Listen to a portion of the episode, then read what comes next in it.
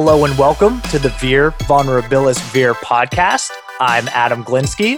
And I'm Albert Imperato. Where we help men communicate and build empathy. All right, so we got a, another quarantine episode in here, so not too much has changed, but you know, we're still doing this. We still want to talk about it, and you know, after this whole uh, pandemic ends, this issue's still going to be there. So I think it's important that we continue doing it and continue talking about it. Albert, how have you been? Well, uh, first of all, I'm just noticing that the last three times we've talked, I've worn the same shirt. So I've gotten into that place where, like, I just go for the same outfit every single day. Um, I mean, it's it has been rather rather up and down, and and probably more than anything else, just realizing di- we're all um, being impacted by this everywhere. At the same time, some people's lives are being dramatically impacted even more.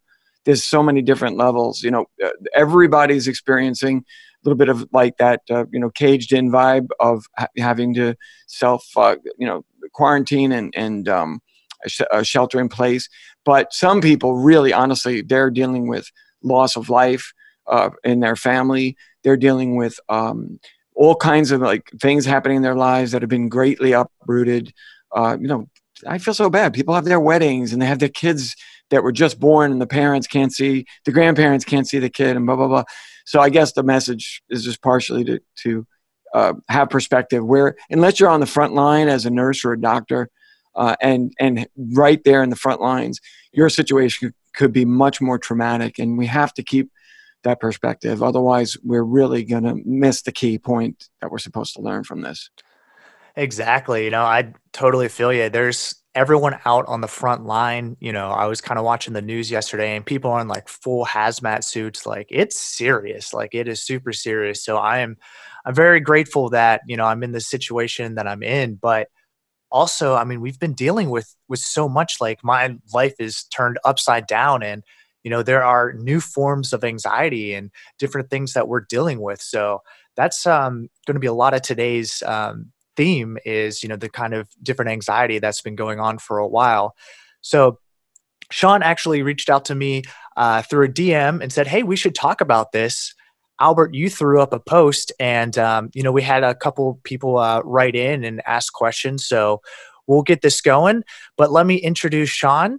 Um, sean diederich aka selvage wings was born and raised in the lower hudson valley sean has been married for five years He's now 34, working as a commercial delivery driver in the medical field. He has a deep interest in denim, quality goods, as well as history, punk rock, and hardcore. Sean, welcome to the show, man. Thanks for coming on. No problem. Thanks for uh, you know having me on.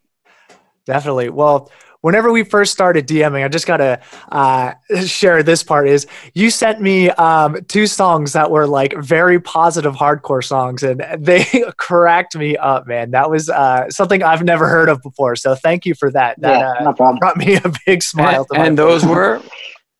Um, Hardcore is a genre or a group? Remember, I'm 57 and I'm a customer. Yeah. uh, hardcore is a musical genre. Yeah. Okay. It's a subgenre of the punk rock movement. So okay, because I know industrial because my other half listens to a lot of KMFDM and stuff like the Ministry. I know some of that stuff, but uh, not, uh, not hardcore. Yeah, little little different style there. Probably the yes. inverse to uh, classical music. yeah, where yes. well, actually there's hardcore uh, classical totally. All right. I yeah, listen to Shostakovich's Fourth Symphony, which is like written under the terror of being killed by Stalin and it's a volcanic erupt- eruption. It's the most insane piece. I'm going to put that up. I'll send you guys both a link to Shostakovich's Fourth Symphony. It's, he actually had to table it because he thought he would be killed, and it didn't get premiered till like 40 years after after he died. Yeah. Wow. Probably got some facts there wrong, but yeah, he, he it was not performed in his lifetime, I don't think. Um, Sean, there's two ironies uh, going on here at the beginning of a show uh, where the topic is social anxiety. First of all, that a person uh, suggested it and volunteered to come on and talk about it. That's kind of an irony right there. And now we're talking about social social uh, anxiety at a time of social distancing. So there's there's really some double irony going there. I'm wondering, Sean, if you could just give us a little bit of a sense of how the recent turn of events has impacted your situation. I mean, you're you um, are still driving. You're still working. You're out and about. Yeah, I'm still working. Um, what I do primarily, I deliver um, dialysis supplies directly to patients in their homes. Um, so it's a vital job right now. Um, it has to continue, you know, indefinitely because these people need those products to survive. Um, so, you know, the only thing that's changing for me is wearing more protective equipment, taking more protective measures, you know, as far as distancing from the patient itself. But uh, um, as far as being out and social distancing, um, yeah, I never got together in large groups with a lot of people. Didn't hang out with a lot of people all the time, so not much has changed for me. Um, this is kind of like business as usual. Well, a third irony is I actually met you at a denim Yes, yes. of about 30 or 40 Uh, people. and we Uh. I mean, when there's events like that that are everyone's into the same kind of stuff, or there's a general, you know, consensus between the people, I can, you know, come out and at least we all have that interest together, and that's easier to, uh, you know, bridge that barrier, bridge that gap. One of the things that that was really astounding to me was just how how common uh, social anxiety is. Um, I uh, looked online a little bit and did some some research, and first of all, on Instagram, there was like eight hundred fifty thousand hashtags with the term social anxiety, which that's that's a lot. Uh, Yeah, I didn't actually do that much clicking, but a lot of people were saying similar things about their about their discomfort. Um, key thing I probably should mention right at the top of the show too, obviously, is that you know Adam and I are absolutely the antithesis of experts in this or any field, Oh, yeah. honestly. So we're what we're we're just talking today. We're not going to you know be given any advice that anybody should like take as like gospel truth. We just figure people talking about their lives is, is illustrative and, and, and important for people to do, both for the people talking and the people listening. Um, and then, um, you know, I guess the, one of the key themes I kept seeing was this idea of just the severity of uh, social anxiety that people the the numbers of people who feel anxiety are very large and then it's varying degrees that it becomes something that's intrusive and in a, in a in a way in someone's life like seriously intrusive. Like i don't particularly like taking a class where i don't know the subject matter at all. I like i like i will admit i probably have not learned how to ski because i'm embarrassed to fall in front of people who ski or i don't take a lot of foreign language class because i feel very self-conscious about not being able to speak foreign language in, a room where people are good at it um, so that i have that level of of anxiety um, but I'm just wondering, you know, how would you how would you put your on that spectrum? How would you put your experience? Would you would you say it was you know a modest experience? It was more intense experience. Just give us a little sense of of that. I consider myself very modest with it. Um, that it's not severe where it will keep me from going out of the house or um, being around other people. Um, you know, in conversation, I notice where um, you know I don't make eye contact. I, you know, kind of stumble a little bit on my words or something like that because I usually second guess what I'm about to say or you know something like that. Um, usually makes me think a lot more. So I get anxious and I try to think things through, but you also got to be, you're in a conversation. You got to talk and go with the flow. You can't stop and think of every little thing. Um, but I've known people that are severely social anxious and they can't, you know, there's times where they don't want to leave the house. Um, know, they're afraid to be seen by other people, kind of deal. Um, it's there's a whole wide variety of different things.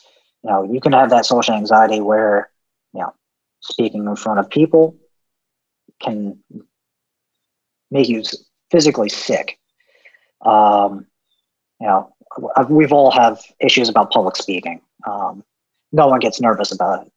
You know, no, doesn't get nervous about public, you know, speaking. So it's always there, um, and it's just varying degrees. And there's also recognizing it. You got to recognize that you have some of that anxiety, and then you can deal with it. So, you, so I see you're fellow Hudson Valley denizen. I'm wondering if partially um, one of the things that you experienced was just did you grow up in a kind of rurally uh, area where you did it there was wasn't a lot of large groups. I mean i'm that's i think something for some people that's behind a little bit of social anxiety is that they're from a place that wasn't very crowded and didn't have a lot of that activity and then they they move to a place that has a lot of it and that that contrast causes a lot of problems. Um, well i grew up um, you know what i consider your area is like upper hudson valley. I'm you know lower mid hudson valley. Um, and it's that you know it's either suburban or very rural. Um, where I lived was very rural. I had you know seven acres of woods. Um, you know, my friends lived you know a couple miles down the street. Um, I had one friend that was like, you know, I walked to his house about a half mile away. Um, so there wasn't a lot of kids in my neighborhood. A lot of um, things like that. But I did play sports. I did play. Um, yeah, I was involved in Boy Scouts. I was, you know, so there was always that social interaction, but never, you know, um, you know, large groups where you're always around people all the time. Um, you know, when I played with friends when we were younger, it was like, you know, one or two people at a time. Um, but uh, so when you were younger, did you have? I mean, did it was just like kind of built into the system of you just felt that that was part of your makeup in a way that you know was something that was um, present at the beginning, not something where a traumatic experience you're at a, an event and something embarrassing happened and suddenly you're afraid to get up uh, in front of people, kind of thing. It was more like kind of part of your personality to a certain degree. Um, I would say yes because I'm an introvert myself. Um, you know, I don't typically go out a lot. Um, if I do go out, it's small groups. You know, try to keep it somewhat intimate. Um, and um, so that's part of my nature. And then there's also the, you know, growing up, you kind of get bullied if you don't fit in a lot. So um, that kind of adds to the nature of social anxiety. You know, if you are getting bullied for not fitting in or not being exactly like everyone else or being an extrovert, you can develop social anxiety real easy. Um, and then as you grow up with that constantly being there, your you know severity of it grows depending on how you deal with it. Yeah, I can definitely relate to that, especially you know growing up in a rural area um, with you know smaller class sizes, smaller groups, and you know the whole not fitting in, being a part of an out group, definitely leads to you know for me fear of rejection and fear of not fitting in and being ostracized or condemned by certain you know cliques or groups and and this and that. So definitely like that was a, a part of high school and you know our my graduating class um, out of the last bunch of classes actually didn't even have a 10 year reunion because not enough like ticket sales happened. So like we were so distanced and so cliquey that like we kind of all we weren't together as one and we didn't really unite together. Um, it was really weird. And just being a part of an out group, you know, I had a bunch of different parts that um, of my makeup that didn't put me in like, you know, the the in crowd. Um, yeah, just really just fear of rejection, and then also kind of rebelling against it. So again, with like the punk rock, the hardcore. For me, it was more like metalcore and death metal. I enjoyed that um, of being like, hey, I like this music. You know, this is kind of my thing. So this is kind of like my kind of like reverse answer, my like kind of like anti aggression towards it is like, well, hey, I'm this person. So do you think that you know your musical taste and your musical genres kind of reflected how you felt about um, you know being social and being accepted um, inside of a high school group or being accepted inside of like a musical kind of genre style um, I mean, that to be very clear, uh, I hated people when I was in high school. Um, I only hung out with like three or four people. Um, there was not a large group of kids that were even into the same stuff as I was. Um, and, you know, so it was like, you know, even in that group of people, I did things that were different than other people. Because one thing that I did that was different, because I was really into history, I was a Civil War reenactor. Um, and people thought that was weird as hell. Um, you know, most of the other Civil War reenactors were, you know, either they were history nerds or rednecks or, you know, whatever you want to say. And so it was, you know, I was like the only one that was really into punk rock and stuff like that. Um, couldn't really dye my hair colors because that wasn't authentic, but, um, but yeah, so even in that group, I stood out a little bit. Um, and that always adds to, you know, oh, I'm not in one group and then, but the music definitely, it gives you a place. Um, it gives you an identity, um, especially a subculture music uh, genre like punk rock or hardcore, you know, emo, metalcore, any of those genres of music that are very subculture based. Um, it gives you an identity, gives you a place to go, um, and it helps you find people that are similar. Um, but uh, you know, one thing that I noticed with social anxiety is if you have no interests that are similar, trying to talk to someone is nearly impossible. Yeah, definitely. Finding common ground in a conversation, like especially with a stranger, is really tough.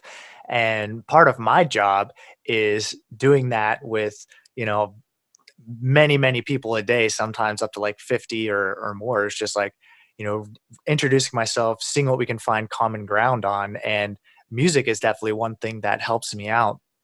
But I kind of want to go back to one thing um, you said was like, you know, in high school, you kind of hated people. I'm sure you don't feel the same way now. Um, what do you think has changed or has it changed? Um, biggest thing that's changed mostly is how I deal with people. Um, you know, if I'm not going to have any common ground with you, or we're just not going to get along, I'm just not even going to take the time, um, and you know, spend energy on that. Why should I, you know, try to do that when you know I can put my energy someplace where it's going to be beneficial to me? Um, you know, unless I have to. And then, you know, you try to talk things through. You talk about your interests. You find out what their interests are, and then you can talk about it. Or you talk about things that are just whatever's going on in the world, because everyone has that in common. Um, and then you can see where your, you know, ideas line up. go from there. But it's hard. It's not an easy thing to go out and just talk to people every day and be with, you know, be around someone that you have no clue what they're into or what to talk about even. It's so funny. Um, people often ask me why I'm so so extrovert and why I I'm look like I'm connecting with a lot of people. And one of the ways that I connect with people is actually connecting on the fact that I'm not that I am in one of those groups. I am I'm not um, you know, just first of all, growing up, as, you know, as a gay dude back in the late '70s and '80s. I mean, already you were in a group of, and not even knowing it. It was wasn't. It was like not really even fully understanding what that even meant. Um, I've always found it easy to just relate to people as sort of, you know, we're part of this of different types of groups, all of whom are um, not mainstream, normal, the norm, which is the most ridiculous word anyway, because all the people who are in that supposed in that supposed uh, uh, d- description are incredibly different. So we tend to, I think, as a society, we tend to, uh, to up upplay and and over dramatize our differences and underplay our similarities. All of us are have certain ways that we are not um, we are not like other people, and I think you know always when I hear someone talk uh, the way that you talk, I always kind of just, in, you know, feel like everybody else, if they did a better job of making others feel welcome in their lives, and that we would meet in the middle where introverts and extroverts would sort of be a, a one-two tandem of helping each other uh, deal with the world that we see together. It's just, I, I just love, actually, I love the challenge of going up to someone who I have nothing in common with and trying to connect with them because, you know, on the surface, I, I it doesn't seem like something's there, but there's always something. Oh, you like trees? I like trees. Oh shit! I noticed you were wearing. Yeah, you know this because you're into clothes. Oh, I I noticed those that selvedge denim. That's like a great conversation starter. Actually, one of my favorite composers was a, a Catholic and and great uh, religious mystic. I already told this story before, but he called atheists reverse believers, and and in a way, it's kind of introverts and extrovert, extroverts are kind of the same coin. You know, they're on the same coin to a certain degree, and and they're it's really one one human family of which these are like different different aspects to to our, uh, human um, identity. Um, I want to read to you uh, just something that someone posted on the on our feed uh, from Beth, who goes under the Urban Hippie, and I just want to get your reaction to what she wrote. Uh, this is definitely something I am unfortunately very familiar with, meaning social anxiety. Um, I used to have the worst social social anxiety and panic attacks when I was in loud places where there are a lot of people. It had a great deal to do with my understanding of my own personality, to be able to understand why and to allow myself what I needed as an introvert is to not to have to go through that so often. It's still hard sometimes, but I've really worked on it and found my sweet spot for the most part. Does that ring a familiar bell? Um, well, for me, I went, I was going to concerts constantly when I was, you know, in high school and through my, you know, twenties and stuff like that. So loud places, not a big deal. Um, you know, being in groups where you're not, where you can actually stay separate, like going to the city doesn't bother me. I can walk around and not have to, you know, connect with people. It's, for me, it's a connection that causes the anxiety, um, where, you know, oh crap, I have to talk to this person, and then what's this person thinking about me? Um, you know, am I being judged? Am I being, you know, is this person going to reject me because I was weird? Um, that's the anxiety inducing part. Um, but everyone has a different trigger. Um, it could be loud noises. It could be just being in a group, um, having to hold space for someone. Um, and then, you know, there's eye contact. There's just body language. Um, so much is so different in every person. Um, you can't put one label on what social anxiety is. I'm curious. Uh, uh so, as you identified and and live with you know with this um, situation, I'm just curious. Over time, what are some of the things that have you've done, or read, or seen um, like, for example, do you see a film about, you know, which clearly is, is telling the story of someone who has social anxiety? Does that, does that like, ah, ring that bell for you and you realize, oh, um, you know, my God, lots of people have this and it makes you, it takes away a little bit of that, of that anxious feeling. I'm just curious some of the things that help you out with this situation. It's not really any one thing because you can't, you can identify with someone in a film or, you know, a book or whatever. Um, but it's not going to help you deal with yours. Um, basically, I think the easiest way to deal with it is, you know, you got to do that thing that you don't want to do. Um, you know, it's cognitive behavioral therapy. I guess that's the that's way exactly, they look at it. Um, so you do the one thing that you don't want to do. Um, it's the same with like, you know, obsessive compulsive disorder, which is an anxiety disorder as well. Um, you got to do the one thing that would lead you to do a compulsion. Um, you know, like touch a dirty doorknob or something like that a million times without having to wash your hands in between. It's one of those things you got to do what makes you uncomfortable to get you better at um, doing that. But as in human nature, we all try to avoid the things that make us uncomfortable. Uh, you know, if you hate being hot, you avoid the heat. You turn you don't turn the heat on, um, kind of deal. So you do what makes you the most comfortable, and it's typically avoiding the situation itself. You know, I actually have a little bit of social anxiety about traveling to places where I don't speak the language because I I love to communicate and not being able to communicate well makes me so crazy. And it's really funny the reaction sometimes that I've I've had in myself of dreading going to the airport, dreading packing, and my brain is like, fuck, I'm going, oops, sorry. I'm going to Sweden. I don't speak a word of Swedish and I know people speak English there, but I'm going to look like, and I really will get myself pretty worked up. But what always really shocks me, and because I force myself to do it, I refuse. I, I'm just like, don't not go because you're, first of all, you need it for your work, you travel. Um, but I'm always amazed actually. It's the anticipation is so much worse than the actual experience. You know, the minute, uh, even like get, you know, public speaking, I definitely in my job have had to do a lot of public speaking.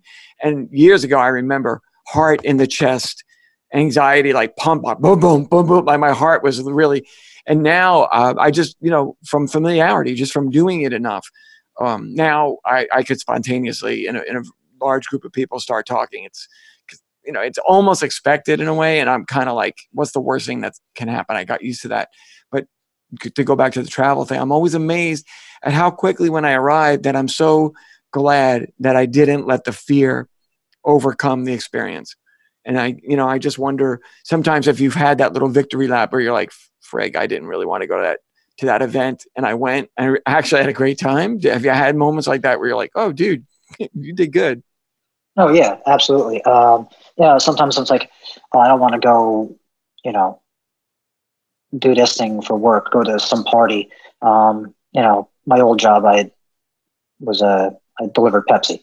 Um, so you know, we had groups at work. It's not like we really had parties, but it was like the meetings and stuff like that, where you were always in that group, and you know, if you had to say something, all eyes were on you, and you, that was like just anxiety inducing, um, because you're always like, what is, what are they thinking of me?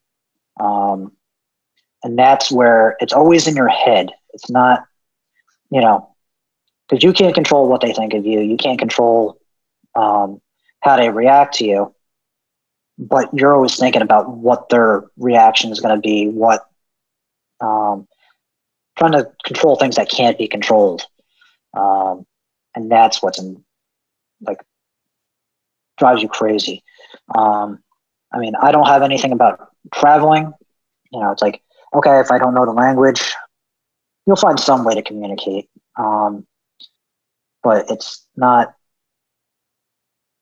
yeah, again, everyone has it some way, some different way. And it's all it is is being able to identify what you have. And then you, you know, once you find out what it is, what makes that tick, you can work on fixing it. Um, do you have, do you have any regimen of your own? Do you have any, you know, I know some people deal with different types of, of anxiety with like meditation and other things. I'm curious if you have any regimen that you use for yourself? Uh, not really. Um, yeah, because again, I don't deal with a lot of large groups in general. Um, know, with work, it's usually just me and one other person that I'm dealing with to deliver. Um, you know, other than meetings that happen every six months or so. Um, but you know, so I'm pretty good in one-on-one situations or you know one-on-three small groups um, but once you find like a common ground it's easier to talk. So you got to that's my first thing i try to do is find that common grounds um, find what they're passionate about find what, what i'm passionate about where it collides and then we can talk about something. Um, so but Do you find do you find that Instagram and social media, that kind of distant reaching out, has that been helpful to you? Uh, yeah, because you can find people of common ground um, a lot easier.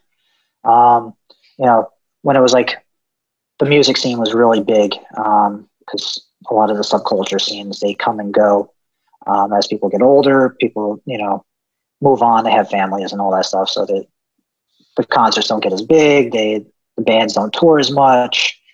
Um, so that kind of drops off, and you kind of lose track of all those people that you used to hang around with. Um, but uh, you know, now you can find common ground through you know, it's not like walking down the street you're going to see another guy that's in the denim. Um, maybe in the city, but not around here. Uh, not so much in the city. I have to say, I really wish there were more of it, but there's not that many people wearing Selvedge yeah, no. in New York City. Um, well, maybe in the Lower East Side, which is where I ran into you last time. Was that South Yes, actually, that's I was taking a break from work, um, which was a bit crazy. Um, but uh, you know, it's just finding that common ground where you can identify. How about how about photography? Has that been a big uh, because you take beautiful pictures? I'm I'm curious if that's a, a hobby that you've connected with other photographers.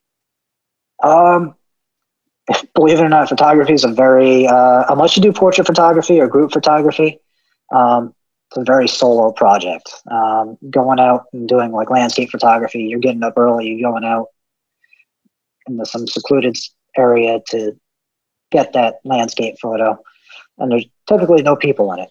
Um, so, but uh, I've talked to other people about it, um, but we all work separately. Um, so that water in a lot of your photos is that the Hudson? Yes. Because I first I found your feed and I was like, oh, this guy's into denim and stuff, but he's another Hudson Valley dude. And I would see the water. So there's this familiar, the familiar vibe that you get when you see images. And people should definitely go check out your feed because you take really beautiful shots. I mean, I moved a couple miles away from the river now. Um, uh, before I was like, you know, two minutes away from a riverfront park. Um, now I live a little bit further in, um, but uh, so I don't get to go there as often. Um, and right now the parks are, you know, the start of fishing season, and everyone's kind of spread out along the uh, the riverfront there. Um, makes it hard to take pictures. Um, but uh,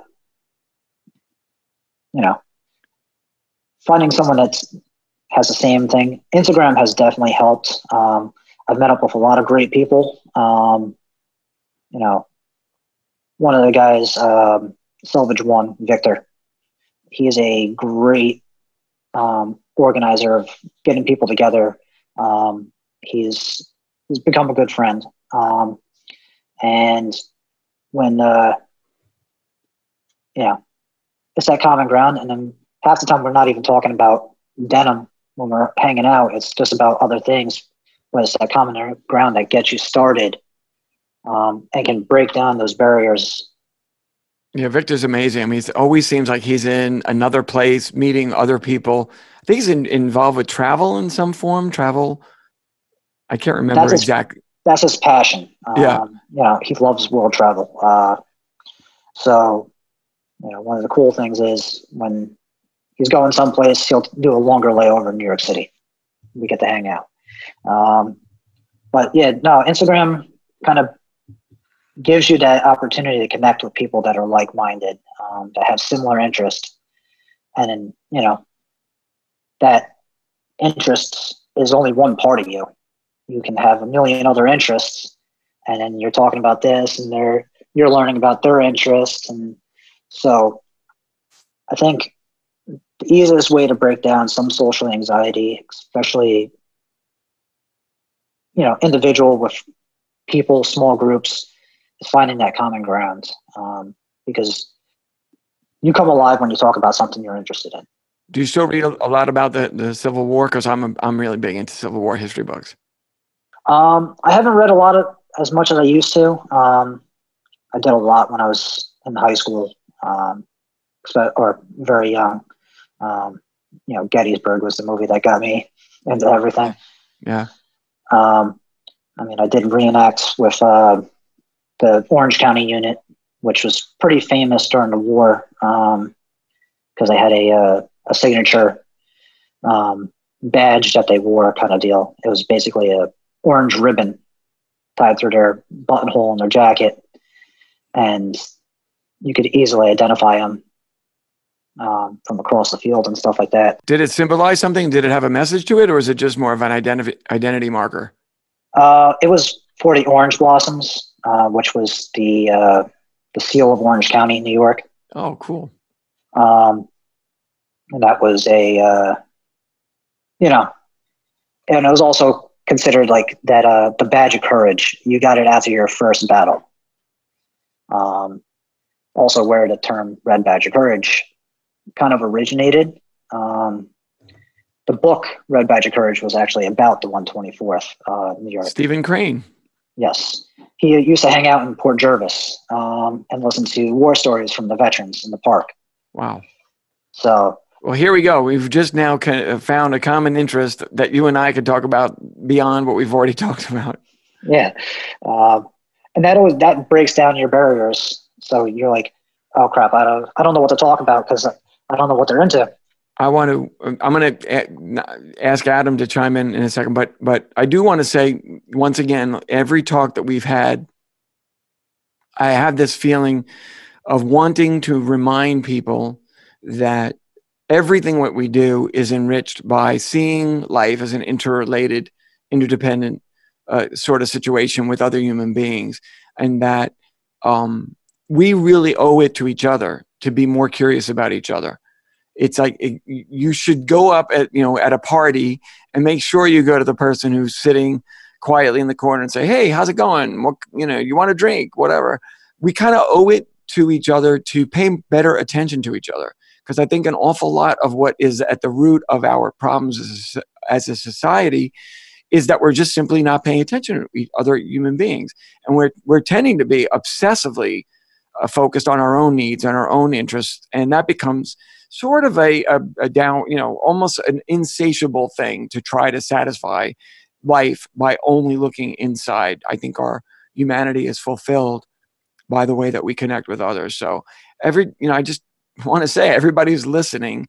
It's not just for people with social anxiety to listen and say, "Oh, here's here's what I learned here." This is for everybody to realize that in our culture, we need to create an environment where everyone is included, everyone is invited, and we learn from each other. I love eccentricity in every form. I want to know every goofy, ridiculous thing that another human being is into because I, I just love and think that it enriches uh, our world experience uh, to have diversity. Diversity is what, first of all, it's healthier.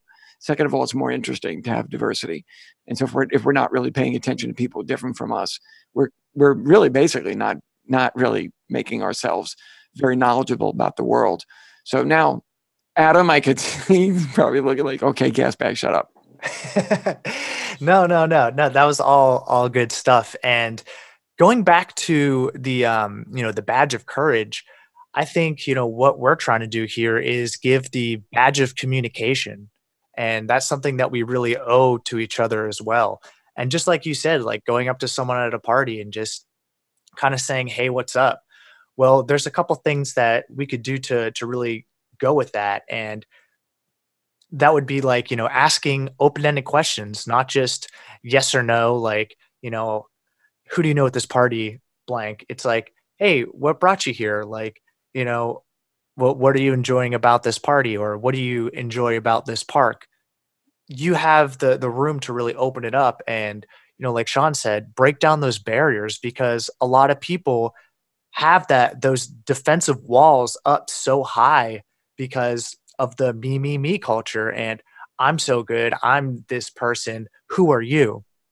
And that's not a healthy, you know, mindset to have that that really hurts other people and to move forward and to take this you know vulnerability and take this building of empathy to the next level we really have to respect the other person and honor them just as much as we honor ourselves. So by asking, you know, open-ended questions, by making the first move, you can find that common ground and you can break down those barriers. And that is what's going to earn you the badge of communication. Exactly. Dude, that's so good. Seriously, that's beautiful. I absolutely, love that. Yeah, I mean it's it's what's really needed because you know us guys like we need to to be the the band of brothers going back to the the army stuff because we all need to to get through this together and by separating each other by creating out groups by you know all this polarization and all this you know division within our country and our world is it's not helping anymore. Our world's getting smaller and smaller and smaller, and we need to really understand that. And, you know, we owe it to ourselves, we owe it to our children, and we owe it to our grandchildren to really make it different because we don't need all those old, um, you know, mindsets and old kind of cultural habits that we've talked about so many times before. We need to make new ones so that social anxiety is less and less. You know, you you're saying like 850,000 hashtags.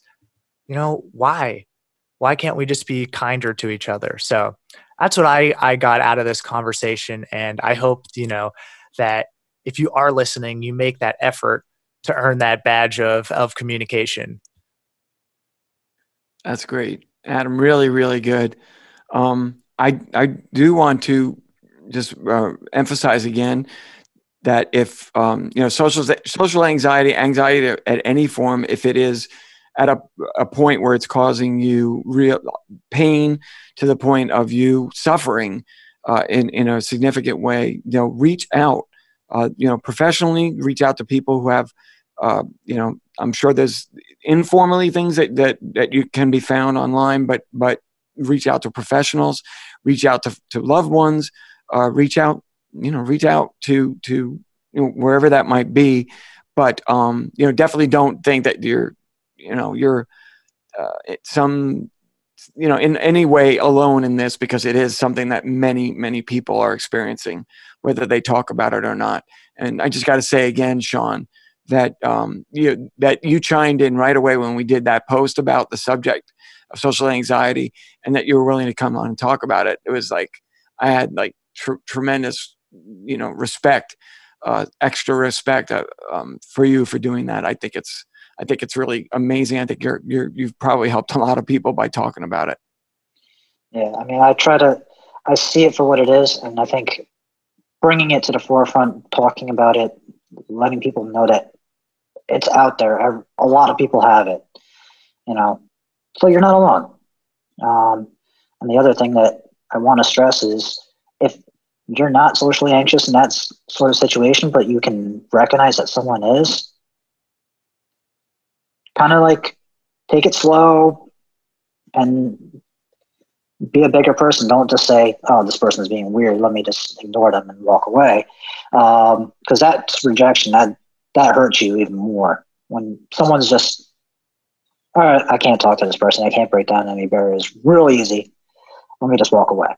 Um, and that that rejection is part of the problem. Um, you know, kind of be just know that this person's struggling with something. They're not a social person, and maybe they don't want to strike up a huge conversation with you. Um, but if you find something that's you know you guys can talk about, you know, if you find someone that's interested in the same thing that you are, they'll talk to you for hours.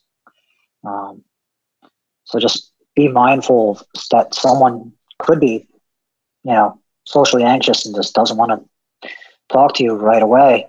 Um, they have to kind of open up. And once they open up, they'll start talking and be a very social person. Um, it just takes time and the right subject to get them going. Maybe one one of those subjects is just the fact that we're all in this together, and that's something that we're learning now as as a worldwide community right now that nobody is apart from the trials of this virus that we've been contending with and i really pray on the other side of it when we're all back celebrating being back together that we'll all be more sensitive and more supportive and uh, wear that badge of communication. That's the new one, Adam. We I, I think that's the title of this episode, badge of communication. um, anyway, any any last thoughts, Adam? Any uh, sum it up? Yeah, I mean, I just want to um, commend you, Sean, for your bravery and courage and to really open up and talk about it. So thank you. Thank you for that DM and problem. thank you for really just talking about it because that's the first step. Yeah, exactly. All right, well, I'm going to go ahead and wrap up the show. This has been another episode of the Veer Vulnerabilis Veer podcast. I'm Adam Glinsky. I'm Albert Imperato. And I'm Sean Dieter. Thank you for listening.